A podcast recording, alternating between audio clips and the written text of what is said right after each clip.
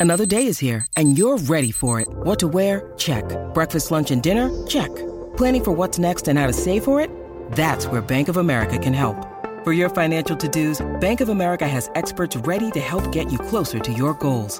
Get started at one of our local financial centers or 24-7 in our mobile banking app. Find a location near you at bankofamerica.com slash talk to us. What would you like the power to do? Mobile banking requires downloading the app and is only available for select devices. Message and data rates may apply. Bank of America and a member FDIC. Hey, it's Ryan Reynolds, and I'm here with Keith, co-star of my upcoming film, If, only in theaters May 17th. Do you want to tell people the big news? All right, I'll do it. Sign up now and you'll get unlimited for $15 a month in six months of Paramount Plus Essential Plan on us. Mintmobile.com slash switch. Upfront payment of $45 equivalent to $15 per month. Unlimited over 40 gigabytes per month. Face lower speeds. Videos at 480p. Active Mint customers by 531.24 get six months of Paramount Plus Essential Plan. Auto renews after six months. Offer ends May 31st, 2024. Separate Paramount Plus registration required. Terms and conditions apply if rated PG. When you need mealtime inspiration, it's worth shopping Kroger, where you'll find over 30,000 mouthwatering choices that excite your inner foodie. And no matter what tasty choice you make, you'll enjoy our everyday low prices, plus extra ways to save, like digital coupons worth over $600 each week. You can also save up to $1 off per gallon at the pump with fuel points. More savings and more inspiring flavors make shopping Kroger worth it every time. Kroger, fresh for everyone. Fuel restrictions apply. Hi, everybody. This is the Cricket Badger podcast. Each badger marks the track with its own scent. His black legs are short but very powerful for digging. The name badger probably comes from the French word bêcher, meaning digger.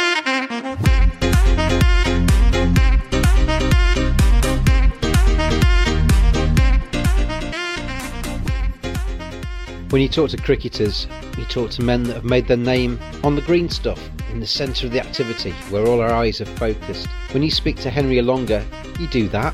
You also speak to somebody that sacrificed their cricket career, somebody who, when they were standing up for something, they stood up to something that actually could have a serious effect on their life. Something that saw Henry have to leave Zimbabwe for fear of death threats and repercussions. So, speaking to Henry Olonga is more than speaking to just a cricketer. It's speaking to, along with Andy Flower, somebody who took their principles, wore them in a black armband, and has lived with the repercussions ever since. He's also a rather good singer. Before I get into the chat with Henry, here's a little snippet of his appearance on The Voice Australia, which when I first saw it on Twitter made me go, flipping heck, this fella can sing. This is why.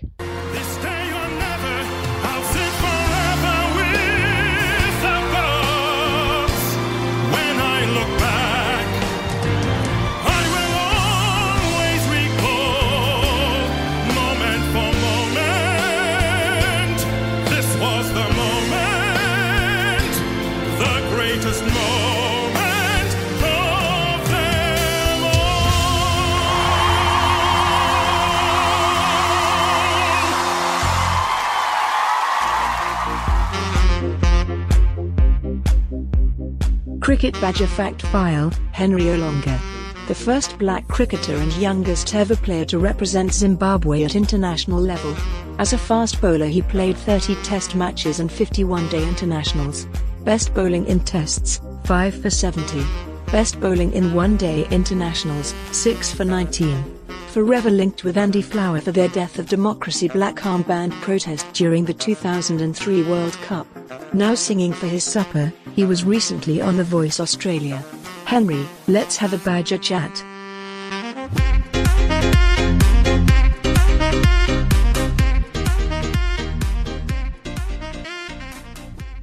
Henry, I'll, I'll start with The Voice. You were on The Voice Australia, and I knew that you'd done a few gigs around England a few years ago where you spoke a little bit about your career and then you sang a bit at the end. I saw uh, on Twitter, I think it was, a video of you on, on The Voice Australia and was blown away a little bit. Your voice was spectacular. Well, that's very kind of you, mate. Yeah, England, England um, is a while back now. We we've been in Australia for about four years now, and uh, you know there are many reasons why we came here, but mainly in part uh, to do with the fact that we've got two girls who were school-going age, and we wanted them to come and you know spend some time with their grandparents, etc., and also kind of enjoy the more outdoors nature of Australia. So that's what brought us here. But I, I thoroughly enjoyed you know living in England and working there, and but it was very, it was very, um, it was very much a niche. I was working in in the field of speaking, mainly at schools, uh, the odd university, churches, and in, indeed, what do you call it? End of season dinners. Uh, uh, mainly to do with cricket, but once in a while there was rugby or something like that. Uh, I think I started that in 2006. So I arrived in England after the Black Armband protest, etc., starting a new life, and I was with the Lashings World 11 for a number of years, nine in total, in fact. Um, but then during the off season, I needed to do something else with myself. Season was probably about three or four months, and so decided to, uh, yeah, pursue the public speaking. And then, of course, uh, my story is rather drab and boring, if I must be honest. You know, there's political intrigue in there. There's you could sprinkle in a few, you know, interesting things like death threats, etc. Pretty mediocre career as well. So I had to spice things up, and so I started singing. And singing, of course, is something I did at school, uh, and it was almost a career at one point. Uh, if, if I hadn't gone into Test cricket, it's possible that I might have gone into music, uh, stage, acting, etc. M- mainly musicals. That that was my great love at school. And so ultimately I was invited onto the show. I wasn't looking for it. I'd sung in a concert here in Adelaide with the police band, the Adelaide, uh, South Australian police band. Somehow it, it got online. So ultimately they got in touch with me and asked me if I wanted to come on the show. And I initially hesitant. Then I thought to myself, well, what's the worst thing that could happen? And then of course, um, I, I, also had to consider the fact I'm not getting any younger. Um, I was 42 when they asked me. So, you know, you do the maths and you think, well, if I say no and they never ask me again, well, it's not going to happen. But if, if I say no and then I think I'm ready at the age of 45, 46, maybe, maybe the ship sailed by then. So, you know, I thought to myself, well, it's probably not a bad time to dip my toes into that world, and so I did. For, for somebody living in England, I, I, didn't follow the series very closely. How, how far did you get? How did you do? Um, I got through to the battles, which is when you sing against someone, so to sing off. Yeah. So I did the first one, which is the blind audition, where you try and turn a chair. Um, I was lucky; I got I turned three chairs, and I eventually went with Kelly Rowland, the American singer from Destiny's Child. Yeah. I then got through a very shaky knockout round.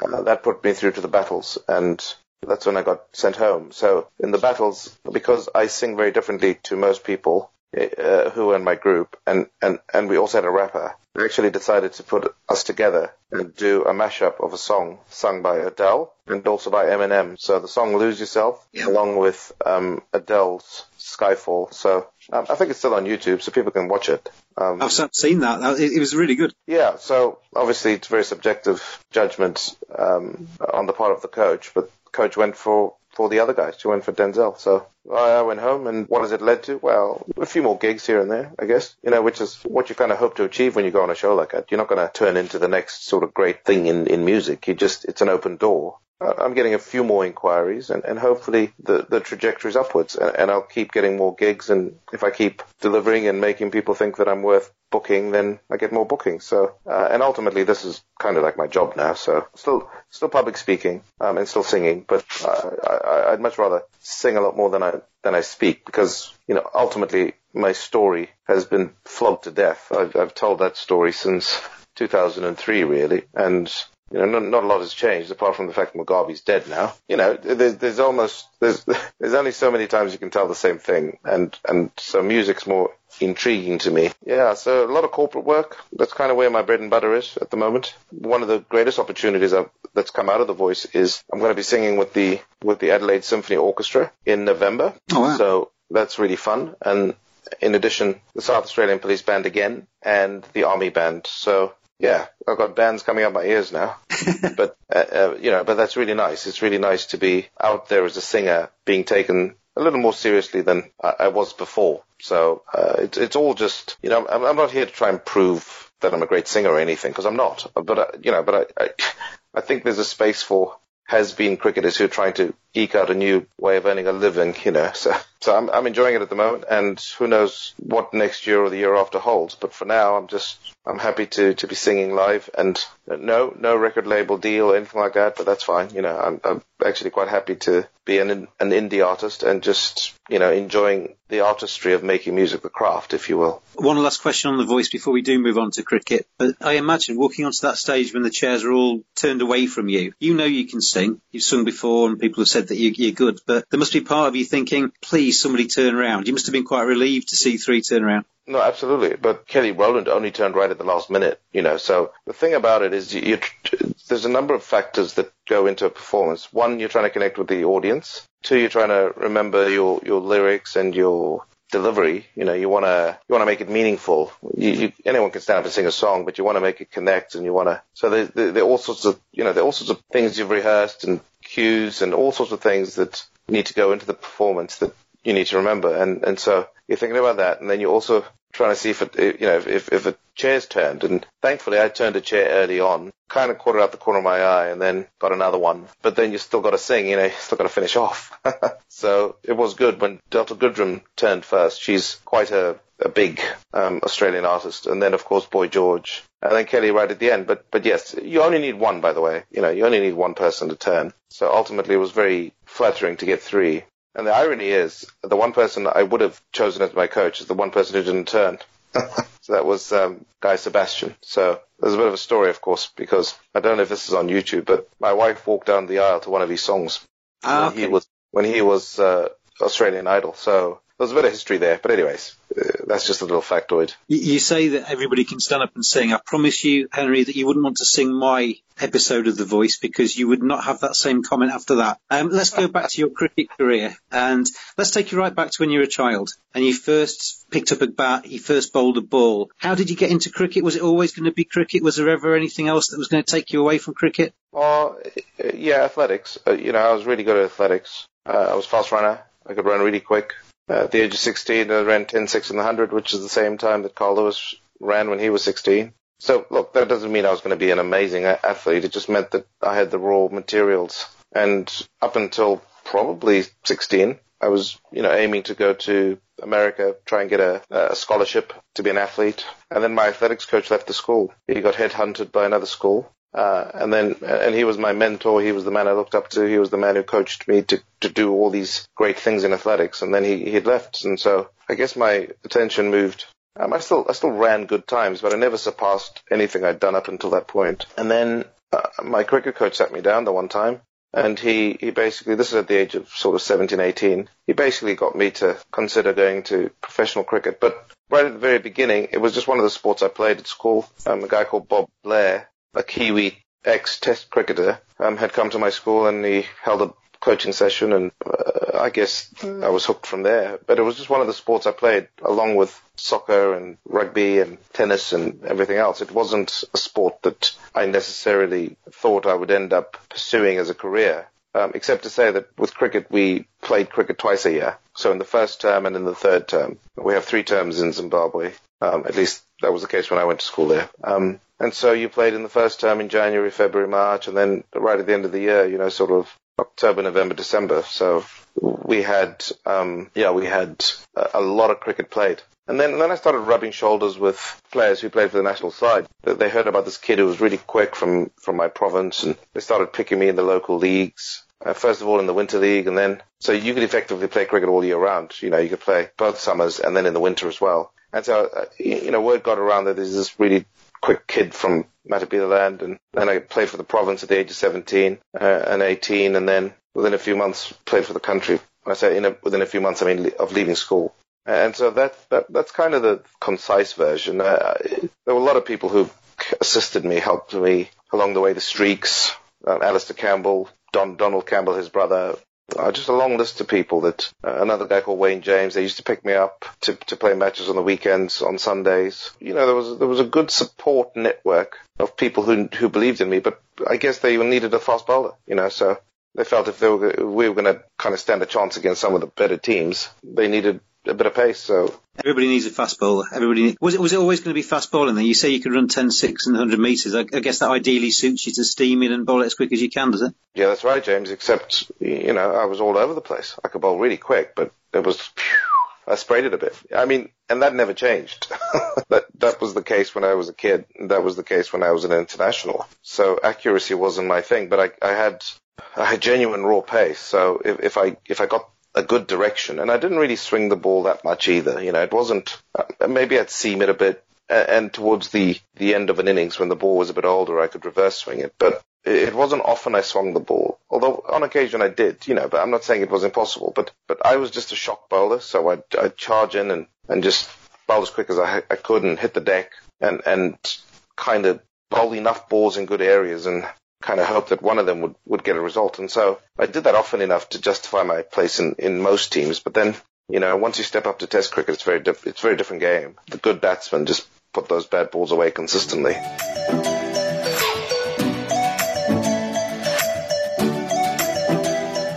The Cricket Badger podcast is brought to you in association with Cricket365.com. Their ethos we love cricket and want to make the world love it as much as we do. Join them at Cricket365.com. Thank you very much to them for their support of the Cricket Badger podcast. You made your test debut when you were 18, I think it is, and you played 20, sorry, 30 test matches, 50 ODIs for your country. If I could take you back and give you the chance to live any one of those days in, in a Zimbabwe shirt again, where would you, where would you take me? Where would you want to go back to? Well, I'd go to Cape Town, mate. Six for 19 against England. you know, that was, that was a very, very much an anomaly in my life because I bowled straight and the ball swung as well, you know. I think I bowled one bad ball the whole spell. 8.2 overs, I think it was. Something like that. I think I bowled one bad ball. That was to Nasser. I bowled a short ball, which he pulled for four. But apart from that, you know, they were just stealing singles and, you know, the odd sort of two here or three there. And, and the rest was just, you know, just really good bowling. I, I just put the ball in good areas and, and it swung a bit. It was, it was kind of weird because we were playing at Newlands in Cape Town, of course. And, uh, the locals used to say that when the the tide came in, um, it would change the way the balls moved in the air. And, and that was true, actually. We were defending a very modest total. I can't remember what it was, but it, I can't imagine it was more than just over 200. By all intents and purposes, we should have lost, we should have lost that match, but I got inspired. I can't remember what exactly. I think it was just an aligning of something, but everything just worked. My technique worked. The ball swung. The England players kept tipping it or hitting in the air or getting bowled or missing it. You know, it was just, it's one of those matches where everything clicked and I always required very, you know, a lot of fine tuning. If one thing went a little awry on my action because, because I got called early on in my career for throwing, I was always kind of hypersensitive about my technique. And so if something was a, was a little off, I never felt, I never felt balanced. I never felt at equilibrium or at par. I was always thinking, oh, I've got to tweak this. It doesn't feel right today. I, I, I, really don't think you can do that in cricket. You know, sometimes you just got to bowl, even if it doesn't feel right. You just got to bowl and, and, and hope that the rhythm comes. Just put it in good areas. I'm not saying I never did that, but I really did need a good rhythm. You know, when I had a good rhythm, I bowled well and it was effortless. But oftentimes I was fighting myself, fighting my action or fighting you know, something, injury, stiffness, whatever. And so on a day when everything clicked, like it did on that particular occasion, oh yeah, I'd want to le- relive that any day, mate, because that was only that was a that was a one-off. It never happened again. The months ahead of the 2003 Cricket World Cup, you're named in the Zimbabwe squad. I, I take it you're, you're, going into that tournament thinking this is a fantastic opportunity. Zimbabwe, Kenya, South Africa hosting it to make a bigger name for yourself. Try and get Zimbabwe winning a few games and see how far you can get in the tournament. I wasn't a shoe in initially. I actually wasn't even part of the squad in late December. Um, and in fact, that whole year we we'd had I was in and out the side. We um, for a number of reasons. One was somewhat connected to the fact that a guy called Stephen Mangongo was now a selector, and he didn't really like me. And I played for his club, funnily enough. But he was really harsh on me. What had you done to upset him? Oh mate, you didn't need to do much to upset Stephen. Um, Stephen, Stephen, Stephen was just a hard taskmaster, and he actually coached the national team when you know a couple, a few years ago, maybe three or four or five years ago. Um, and and he was just he's just old school, mate. He was just and and I just never jived with that. When I say old school, he was like he treated the boys like school kids, you know, in the team, Takashinga. He just treated them like, and I, I of course was now a seasoned international by this stage. I was I was coming to the end of my career, and I was with Takashinga for a season and a bit. And he was like he was our coach. And Takashinga was based in the high density suburbs, and it was a bit of a trek for me to get there to make practices. And he always wanted me there at practices. And oh gosh, I couldn't always make practices. And sometimes I'd be away on national duties. So he was just a guy. I'll just I'll just call it a personality clash. I think that's the simplest way of putting it. And of course, because I performed as well in the past and I've taken, you know, or at least I performed and, and had some match winning performances, they kind of expected that every day. Every time I played, they expected me to go out and take five wickets or, or win matches for the team. And I wasn't that kind of bowler. I was, I didn't have that consistency. So for the last year and a bit, I was in and out the side. I was also struggling with injury. Uh, there was just some personal stuff going on in my life. So come December or, or November, can't remember, I played in a match against Kenya I wasn't even in the squad for the World Cup. Played in a test match uh, against Pakistan, primarily because Pakistan came and played a couple of tests. We got hammered in the first test, or hammered in the warm-up match, I can't remember. And they didn't even look at me.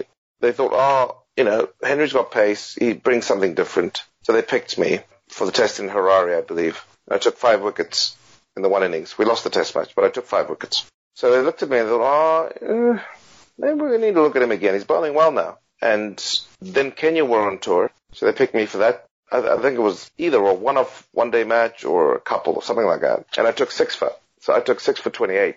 So those are my second best figures in one-day cricket, albeit against Kenya. But they, you know, they still had some good players. They had Thomas Odoyo, they had Kennedy Otieno, they had Steve Tikolo and Maurice Odumbe. So, you know, they weren't a rubbish team. And bear in mind, in that same World Cup, a few months later, they got through to the semis. So, you know, they weren't a walkover. That six wickets then got me into the squad.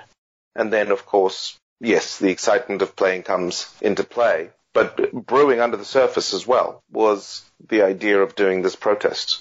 So it had already kind of, uh, by the time I was announced in the squad, maybe a month before the World Cup, I was already in talks by that stage with, with Andy about doing the protest. I'd always assumed, Henry, and it, it may be obviously me being a bit a bit thick, but whenever I've read anything about your protest, it always reads that Andy Flower came up to you almost the night before the protest and said, "Do you fancy doing this with me, Henry?" But this was something uh, planned much before that. Oh, absolutely, absolutely. So, I don't know where you, I don't know I don't know who's been informing the other people about the timeline, but there was a lot of forethought that went into it. Maybe a month's planning, I reckon. If not a month, certainly three weeks. I've read some quotes from Andy Flower who said that he he had this idea to do this and he was thinking about who, who he could do it with and he thought of you. T- take me back to that conversation when he first raised that with you and what, what he said. It wasn't even Andy's idea to start with. Um, there's another man called Nigel Hough. Okay. And Nigel, Nigel was a friend of Andy's.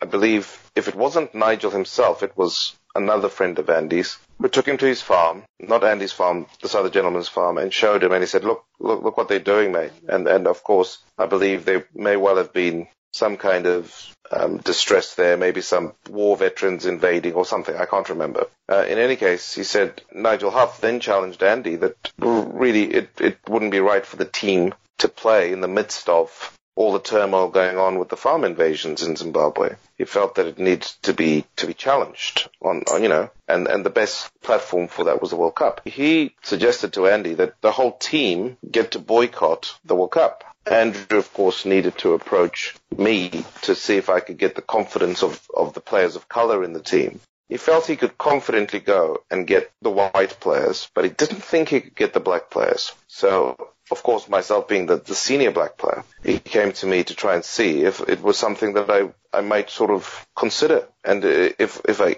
if I did, would I recruit the other players? But the problem was we had a few young players. So there was Douglas Hondo, um, Tatenda Taibu and Dion Ebrahim. And I just felt it wouldn't, I, I, I wouldn't get them on side. And I said, good luck to Andy trying to get the rest of them, you know, the other guys on side because some of them were playing their last World Cup, etc. So, you know, a boycott would have been, and, and look, I, I don't want to take credit for what was said in the meetings. I have no idea who said what, but ultimately we came to the conclusion that that probably wouldn't work to get everyone on board. So we met a couple of times. He came up to me initially at, at a net session in Harare. So by this stage we were in Harare. And, you know, I think the World Cup sort of begun in, um, in earnest in February if I'm not mistaken. And so we were having a net session maybe sometime in January. Forgive me for the timelines, I can't remember. That's all right.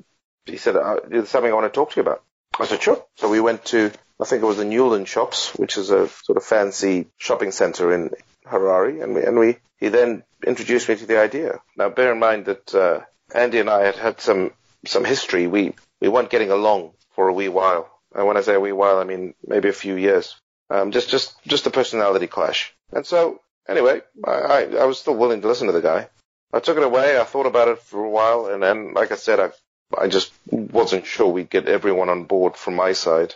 Uh, we we then decided to keep it just the two of us, and then I suggested we speak to David Coltart, who's a good friend of mine who was involved in politics. He was also involved as a human rights lawyer, and he'd introduced me to the idea that Mugabe was a dictator, etc. So once he came on board, then it started to take shape as a protest and you two are indelibly linked, aren't you now, Andy Flower and yourself, in terms of that day at the World Cup when you both wore black armbands for the death of democracy in your country. I've seen it described as being brave. I've seen it des- been described as all kinds, kinds of different things. Did you have any idea about the scale of what you were undertaking when you put those black armbands on and what the potential repercussions for you might be? Yeah, no, absolutely. Um, we, we knew it was a world stage. If you're going to do something like that at a World Cup, you know, you know that it's going to have some kind of impact to the billions of eyeballs watching. And, and we, you know, we knew that it, it would get external media attention above all else, you know. I weren't too sure about local media coverage, but um, we wanted to say to the world that we disagreed with what was going on and we're trying to draw attention to the human rights abuses, the excesses, you know, all that stuff. And the repercussions we weighed up. We even met, you know, various people who were involved in um, security and people who'd worked at the highest levels of government in that they'd worked with the secret police or something, you know, so, so we were meeting people at, you know, at night in dodgy places like golf clubs, you know, jumping from one car to another to, to kind of communicate and, and people telling us this is what might happen, this is how Mugabe might react, this is how the ministers might react, etc. So we were fully briefed. But so strong was our conviction that we, you know, we, we felt it was the right thing to do to carry on, you know. Let, let me skip you on until to the aftermath of that because yep. obviously well chronicled the actual event itself and, and the protest. But I, I read a piece of, that you'd done I don't know when you did it actually, but about how you were perceived. You, you were quite upset or, or angered or, or, whatever the phrase might be about how the black people in Zimbabwe responded more than anything because you'd effectively protested on their behalf, but they, they didn't take it how you thought they might, did they? No, it's quite a weird thing, you know. And of course, they've done a, you know, a lot of people have done a 360 now. Uh, obviously, when Robert Mugabe showed his true colors in later years and the economy was decimated and people were still disappearing and people still getting tortured, etc. Then people started to go, oh, okay, the penny dropped for them, you know.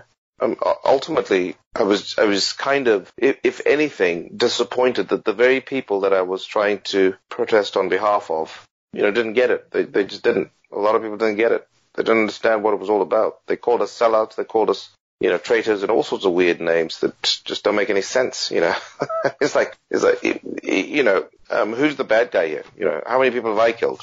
Zero. You know, how many people have I destroyed their livelihoods? None. Uh, um, what am I actually doing here? Well, I'm actually asking the powers that be to sort of stop bullying people and killing people and doing all sorts of terrible things. So how am I the bad guy? But you know, in in in many Zimbabweans' eyes, that was that was fair game. It was a fair call. They they thought that we, myself and Andy, had um, obviously crossed a line, and instead of looking at the actual facts and the evidence of what we were trying to bring to the fore, they just thought, you know, you can't be critical of your president. I mean, it's quite a, it's kind of a weird situation because Zimbabwe actually has laws that prevent you from slandering the president. It's kind of weird, you know. You can't even be critical of him if you denigrate the office of the president.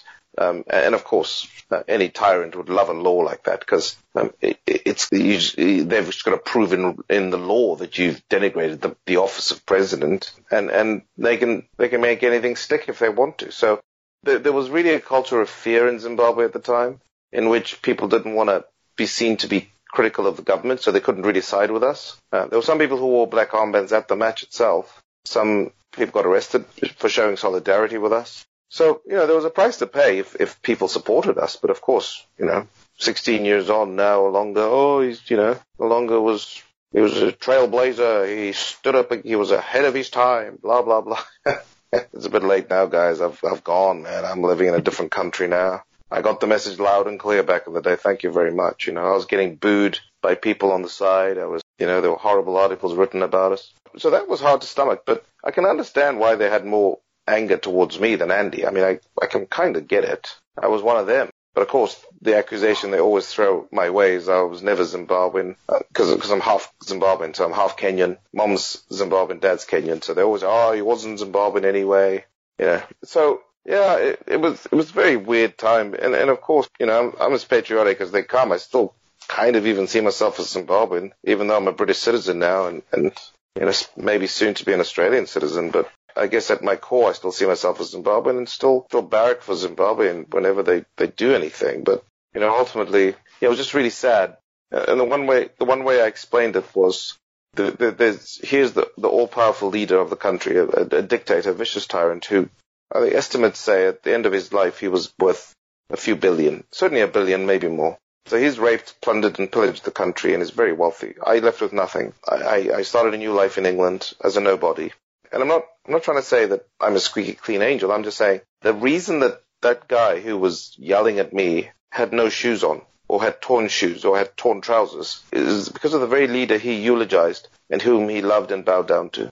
Now, as someone who went through a good education system, I was saying no. I, I'm going to call the BS here. You know, I'm going no, no, no. You know, Robert Mugabe is not all he's cut out to be. He's actually a vicious tyrant who slaughtered thirty thousand of his own people. Like, who does that? And then claims that he's, a, you know, he's he's a man of the people. Who does that? You don't. You can't do that. You, you know, I mean, killing two people is bad enough. You can't kill 30,000 people, just get away with it, and people still eulogize you as a hero. You, know, it's just weird that the, the real reason for them living lives under duress was because of this leader that they still put on a pedestal. And then the guy who's coming to say, hey, I want to re- represent you guys and say to this guy, please stop doing that. They go, no, no, no, you shut up. You know, who are you? You're a sellout. We, we don't like you. You're not one of us. You don't represent us. And then, of course, I got death threats, so I, I left. And I was like, okay, fine. I, if you don't want me to speak on your behalf, I'll, I'll go sing, man. uh, I'll, I'll go start a new life and then, and do my own thing, and, you know.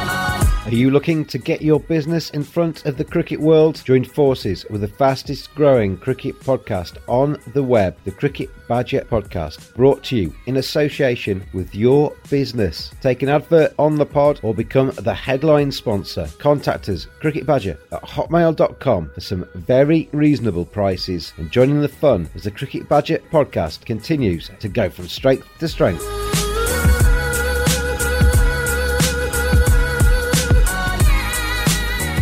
And you obviously took those death threats seriously. Did, I mean, you, you've described him, Mugabe there. He's obviously not averse to taking it out on people who he thinks are against him. You presumably felt for your safety and, and had to get out. Yeah, that's right. I mean, the, the death threats were credible. They came from two sources. One was someone who worked in the CIO, which is the Central Intelligence Organization, which is the, the sort of secret police in Zimbabwe. The other was uh, a, a minister overheard in his office saying that Olonga guy thinks he's so clever, just wait until the World Cup's over, we'll sort him out, you know.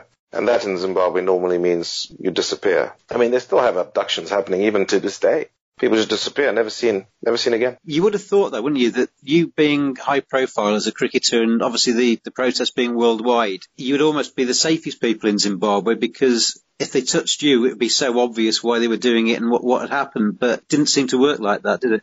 Oh no, mate. Um, Morgan Tsvangirai, very high profile, member of the opposition party, leader of the opposition party, imprisoned so many times, tried on, tried for treason, beaten up, fractured skull, you know, called a Western puppet, all sorts of things. They crucified his, his character, you know, they, they just, they had ways, mate. And I wasn't as high profile as him, you know, so yes, the spotlight would have been on for a while. Um, but if, you know, if we didn't get that draw in our final game, against Pakistan when it rained. Who knows whether I'd still be here, mate? Yeah. So, um, you know, that, that rain allowed us to progress in place of England or Pakistan. And that effectively saved my life. So, you know, ultimately, I have no idea what future I would have had in Zimbabwe. It may well have been the case that, yes, they might have left me alone. But I doubt it, mate. I know them too well. Their track record is, is absolutely rock solid. That if you get on the wrong side of them, um, they they respond normally with violence. I, I sent you a piece I wrote a couple of months ago where I, I had about two or three weeks in Zimbabwe and I, I found it a, a fascinating experience. And this was only 2012, so it wasn't that long ago. I found it a fascinating right. country to go to because I, am quite a political person. I'm obviously aware of what you've done in cricket and, and various other things. And so I and I, I was spending my time predominantly with the, the black community in, in Zimbabwe. So went to the few of the, the rural villages and, and things like that and were talking to people. And even, even then, um, Mugabe was obviously still looming large at the time as the, as the mm. leader of the country. And you, you said to people, um, I, I, I, went to a hospital actually, and I was quite surprised about how bad the hospital was. And I was surprised right. that there were so many people in abject poverty, really poor people, very nice mm. people. I, I, thought the Zimbabwean people were one of the nicest people I'd, I'd ever, ever, ever come across, but they were living in some horrible mm. situations. But as soon as you ever, Agreed. as soon as you mentioned it might be actually the fault of the government, mm. they did exactly what you just said. They, they defended Mugabe. He, he was um, voiced to me by the majority of people there as their savior almost, their hero, the person that kind of made it possible for them to live. Mm, I know. Very weird. Uh, you know, I've said on Twitter that it's it's kind of it's it's a very bad analogy, but it's kind of analogous of Stockholm syndrome when Yes. um, when when you know when an abuser or, or someone who's been abused by someone fall kind of falls in love with them and feels they have to protect them. It's kind of weird, and I know it, it's it's a weird kind of comparison, but but I think there's an element of Zimbabweans being kind of invested in the past. So so we we obviously came from uh, we're a former colony of the British Empire, so there's that history that speaks very powerfully to a lot of black people who many would have been old enough to understand segregation and, you know, the unfair voting system that was in place. You know, you had to either own lots of land or you had to have a minimum of qualifications to vote in elections. You know, if you spoke out against the government, you could be imprisoned like Mugabe was. He was initially put in prison for making um, subversive speech, for example. You know, so that could happen back in the day when Ian Smith was in charge and it was still Rhodesia. But you know, fast forward a number of years and all of a sudden they've got this cognitive dissonance because on the one hand, Mugabe's their hero, he's their liberator. And, and on the, and, and by the same, at the same time, the white man has to remain the enemy because of the past. And so they, they get caught in this weird sort of sitting on the fence position where they, they can't call their leader to account because, well, he's the man who's behind the fact that we're free today. Now, of course, to credit Mugabe for the liberation war is is just is a bit hyperbolic. You know, I mean, he he was very much a part of many forces that were trying to dismantle the old system. But if we were to give credit where it's due, sure, he played an important part in the liberation war effort. Um, but a lot of people just couldn't bring themselves to be critical of the man. And I think the other thing as well, James, is and you may you may have understood this when you went to Zimbabwe, but the chiefs, if, if you know, if you if you watch, I know it's a, really crass I mean,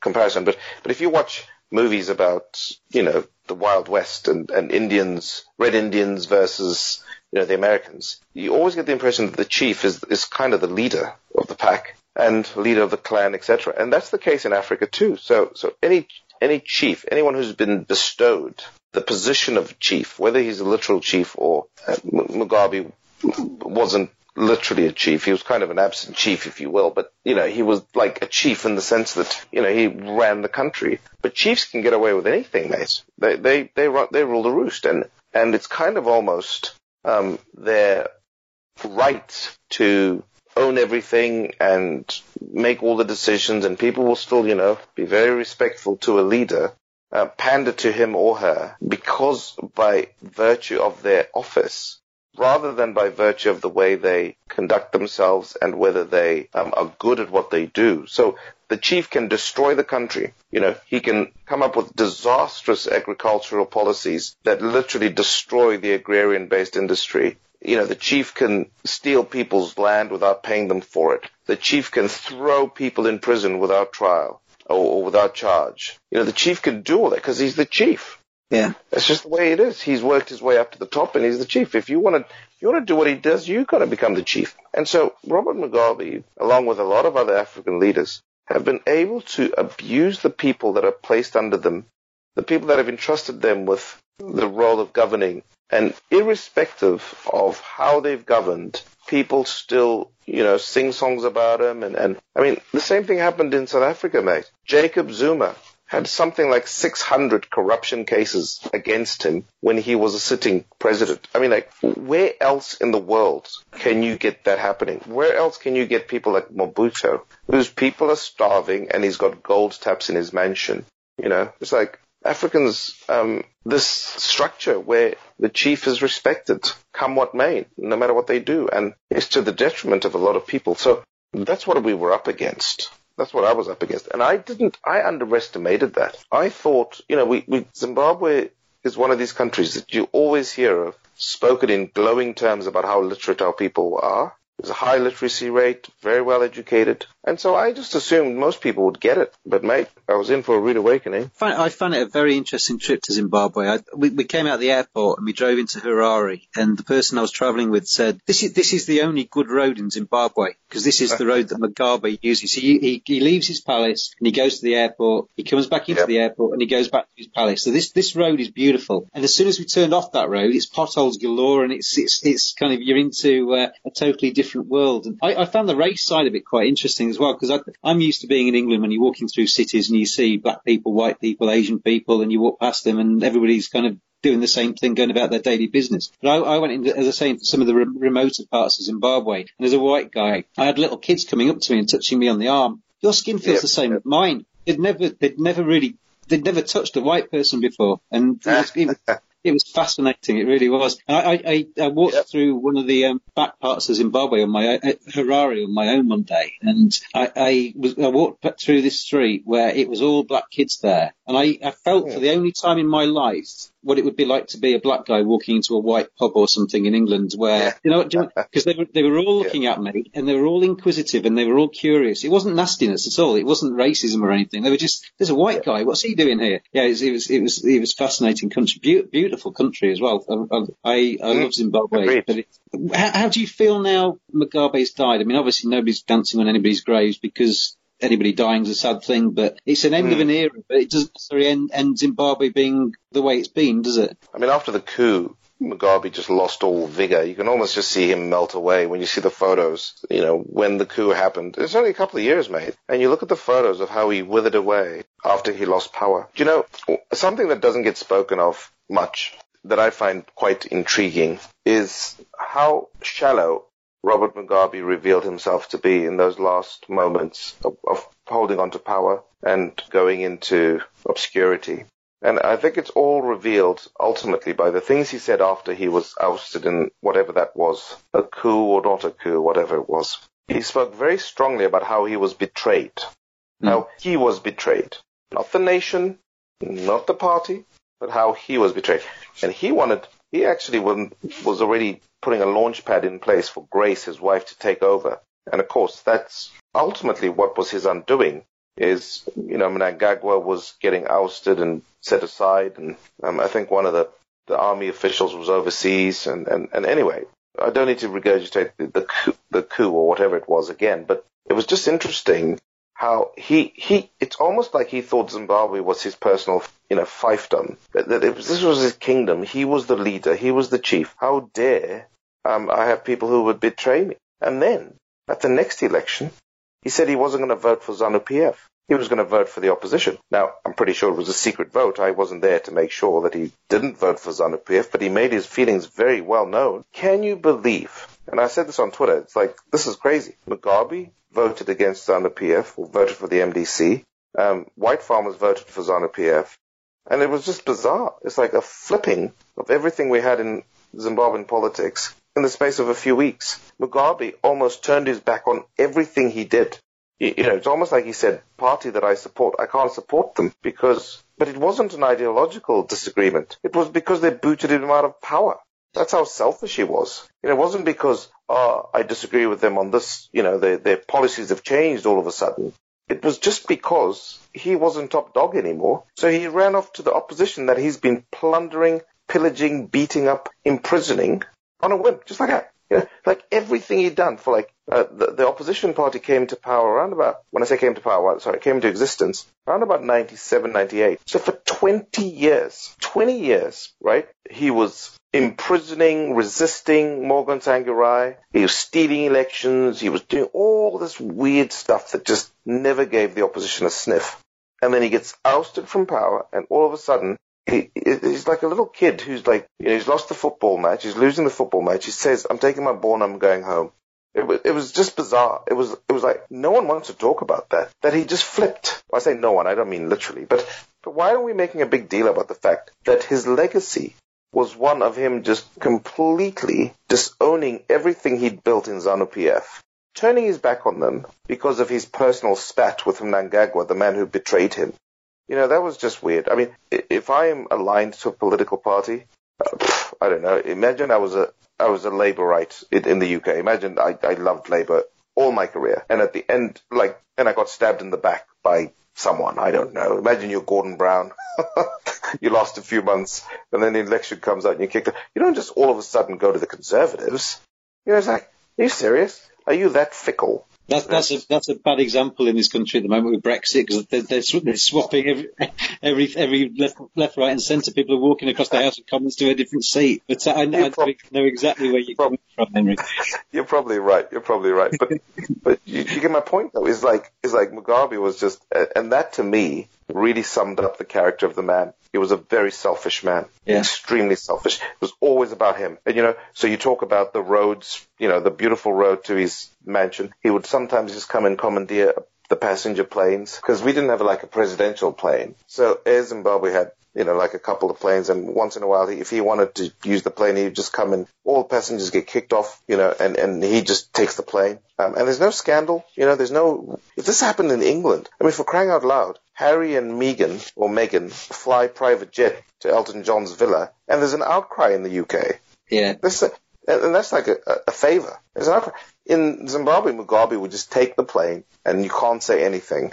You know, and then, then they were, they were gifted all sorts of things to build his mansion in Harare. The government forked out millions of dollars. I mean, here's a guy who was surrounded by yes men and women, filled with ideas of megalomania. I don't know. He just thought he was bigger than. I mean, he came up with bizarre sayings like he's he's worse than Hitler. You know, I'll be ten times worse than Hitler. He says, "Oh, I'm greater than Jesus Christ because I'm supposed to have died so many times, and look, I've come back every time." It's just weird how he just he was an egomaniac. By the way, I've, I haven't given too many interviews since he died, and, and people say things like don't speak ill of the dead, but I just find it weird. You know, even now, a lot of people, maybe 20 years' time, this will be written about him, but for now, people are just letting the dust settle. But truth be told, Mugabe was all about himself. He really was.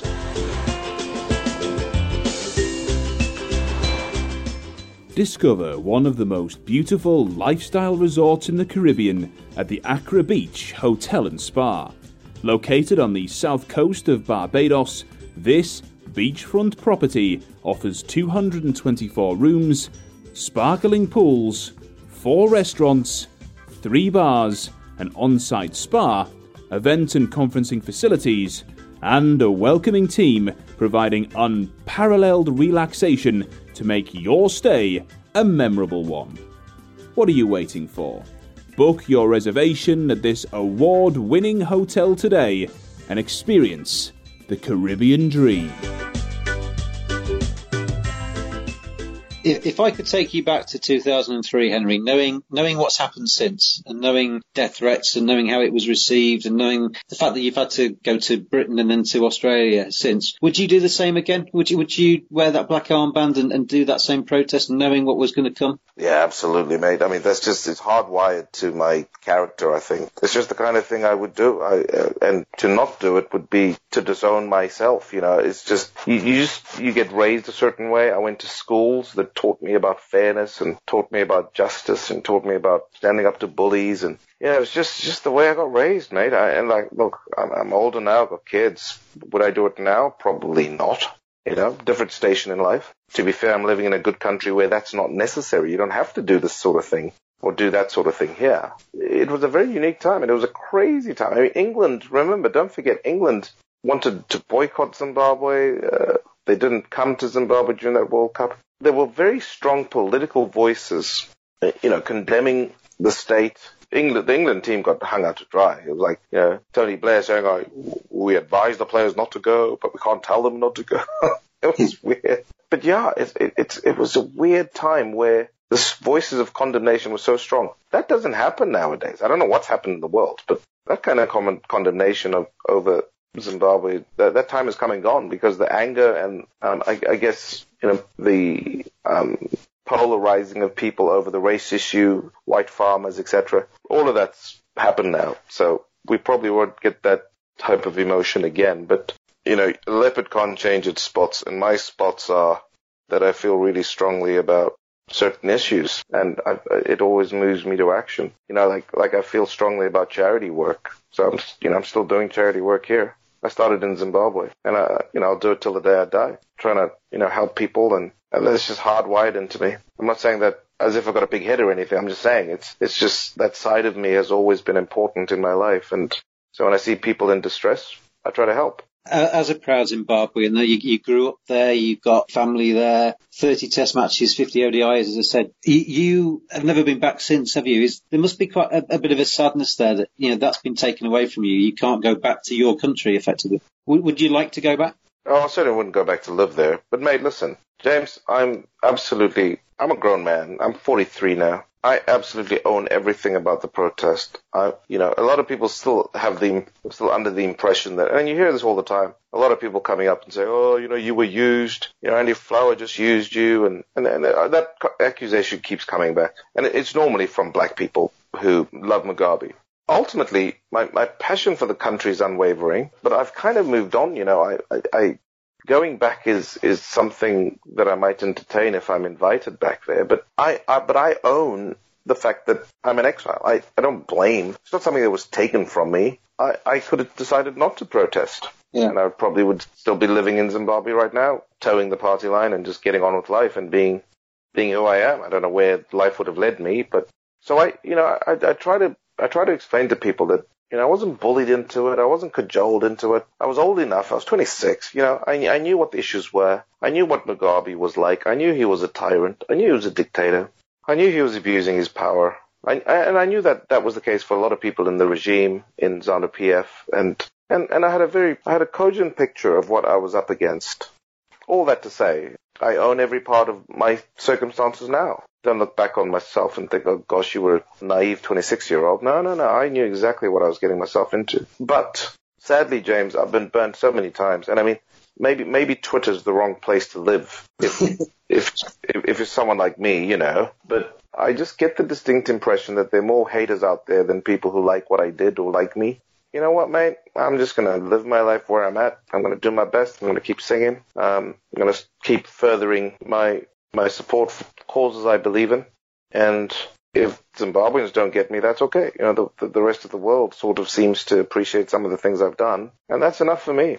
If Zimbabweans eventually, after two decades, realize that, you know, here was a guy who took a conscientious stance against a vicious tyrant, then so be it, you know. There's some people who recognize that now, though. I must be fair to them. It's not so one-sided that no, you know, that everyone's a hater. Oh, there's some nice people out there, and it's a real joy to sort of communicate with them when they when they they they, they view Mugabe and Zimbabwe and the last 40 years with a with a balanced perspective and and you know no bias.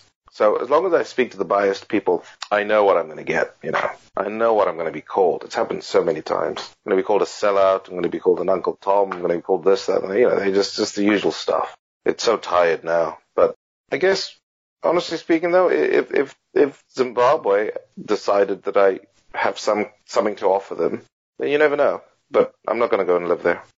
I think you can be very proud of what you did. I think it was a, a, an incredible thing to do, and I, I, wish you all the best for the future. I'm very conscious that it's getting late in Adelaide, and I'm sat here in the daylight and st- starting to tick by where you are, Henry. I really appreciate you coming on the Cricket Badger podcast this week, and wish you all the best for your singing, and wish you all the best for the future. Thank you for being on the show this week. James, it's my pleasure. Um, let me know when it's out, um, and see you on Twitter.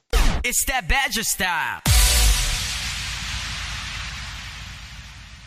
Thanks very much to Henry Olonga for joining me this week. I think you'll agree. Obviously, we got off topic massively off the off the topic of cricket, but I think when you talk to somebody like Henry Olonga, it goes with the territory. Massive respect to Henry. Massive thanks to him for joining me on this week's show. Thank you for his time, and good luck to him in the future for all of his singing. And I'm sure his life will bring him many different opportunities because he's that sort of guy. Thank you very much to Henry for joining me. I'll be back again same time next week. I always say that. I always say the same time next week, and it very rarely is the same time next week. But if you subscribe to the podcast, you'll find out when it's out, when next week's edition is out, because it will drop into your inbox and you'll see it coming in. And please, while you're there, stick us five stars, stick a comment, stick something nice on there to encourage other people to listen to the Cricket Badger podcast. But whenever the next one is out, you'll find out soon. Follow it on Twitter as well, at cricket underscore badger. I always tweet them on there as well. Until then, Badgers, enjoy your cricket.